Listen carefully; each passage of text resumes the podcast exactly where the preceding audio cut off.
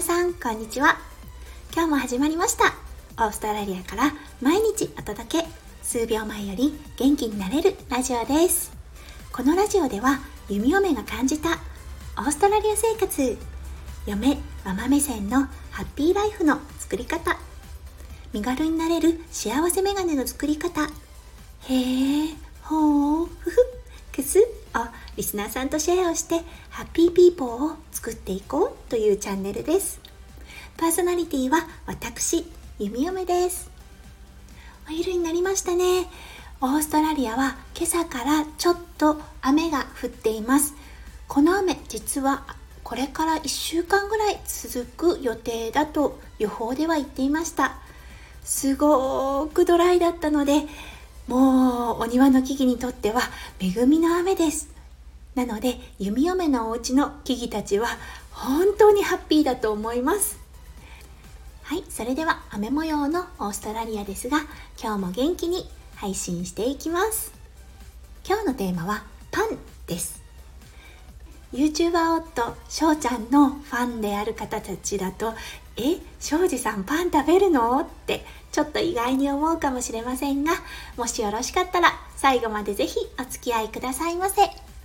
それでは今日も始めさせていただきます。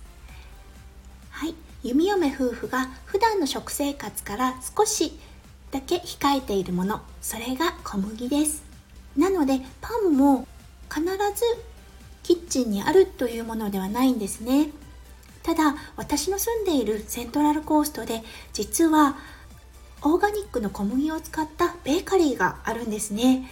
弓嫁そこのパンのファンなんです。なかなかね買いに行くことがないんですが今日はたまたま日本食を届けてもらったのでその時にそのパンも合わせてオーダーできるので今日はお昼ご飯はパンでした。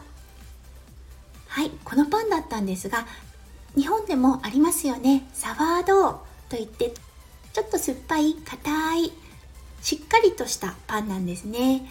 パンってね私なかなかお腹にたまらないなと思うんですよね。ただそこのパンは2枚とか食べたらもうずっしりお腹にくるような感じなのでとても密度が高いパンだなといつも思っています。今日は3種類のパンを買いました。その中でも弓嫁がとってもお気に入りなパンがあるんですね。ちょっと配信では伝わらないかもしれないですが紹介させてください。このパンフルーツブレッドって言われています。そしてなんとそのパンのボトムのところにゴロゴロともうあのアーモンドの塊ですねが敷き詰められてるんです。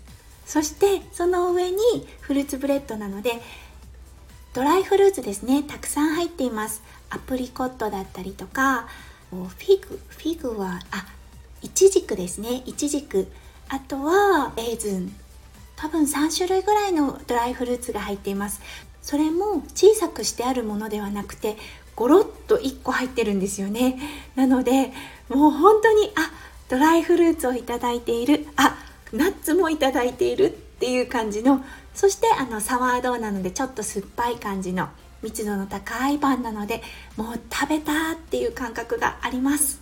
それにね弓嫁はクリームチーズを乗っけて食べるともう至福なんです。はいとても幸せです。たまに食べるからこそ美味しいですよね。なんで弓嫁たちが小麦を避けているかっていうとこれも自分の体で試しています。私の場合病院の休憩所に必ずスーパーで買えるようなパンが何種類か置いてあるんですね。そうお腹が空いた人がトーストを作って食べれるようにと常に置かれているものなんですがたまにモーニングティーに食べるものを忘れてしまったりしてそれを食べるとなんだかとてもガスっぽくなるって言ったら伝わりますでしょうか。なんかねゲップが出るんですよね。うんお腹がなんか膨張している感じっていうのかな。であそうか合わないんだなってって思うんですよね。このお腹の膨張感今日ご紹介しているパンではなかなかならないんです。そう重さはあるけどあの不調は出ないっていう感じでやはり真っ白く生成された小麦は体にちょっと合わないのかなっていうことを感じました。なので弓嫁はできるだけ生成された小麦真っ白の小麦ですね。のものは避けるようにしております。とは言っておりますが弓嫁おうどんが大好きです。ねこちらでも冷凍うどんが買えるのですが美味しいですよね。冬の寒い時あったかいおうどんがあると心も体も休まるのも事実ですね。なので小麦をいただく時はねもう本当にあ美味しくてありがたいなって思いながら食べると不調等は出ないような気がします。何事もねやっぱり心の持ちようなのかなっていう気もしますが。ね皆さんはどうお考えでしょうか？はい。ということで今日はオーストラリアで買えるパン弓嫁たちが普段食べているパンのご紹介をさせていただきました。さっき息子くんをお昼寝させたのですがその前に翔ちゃんと息子くんが笛でじゃれていました。なんか楽しそうって思ってふっと見たら なんと息子くんは口に笛を1本。翔ちゃんは口に 笛を3本。両鼻に1本ずつ。両耳にも1本ずつ。入れて思いっきり2人で吹き合いをしていました。想像してみてください。それを見つけた弓嫁のちょっと崩れ落ちる感を。はい見事に崩れ落ちて動画に収めました。庄司ファンの皆さん多分ねすっごく意外だと思うんですがこんなお茶目な一面もしっかり持ち合わせているんですよ。こんな感じでちょこちょこと翔ちゃんの普段みんなには見せない顔シェアしていきますね。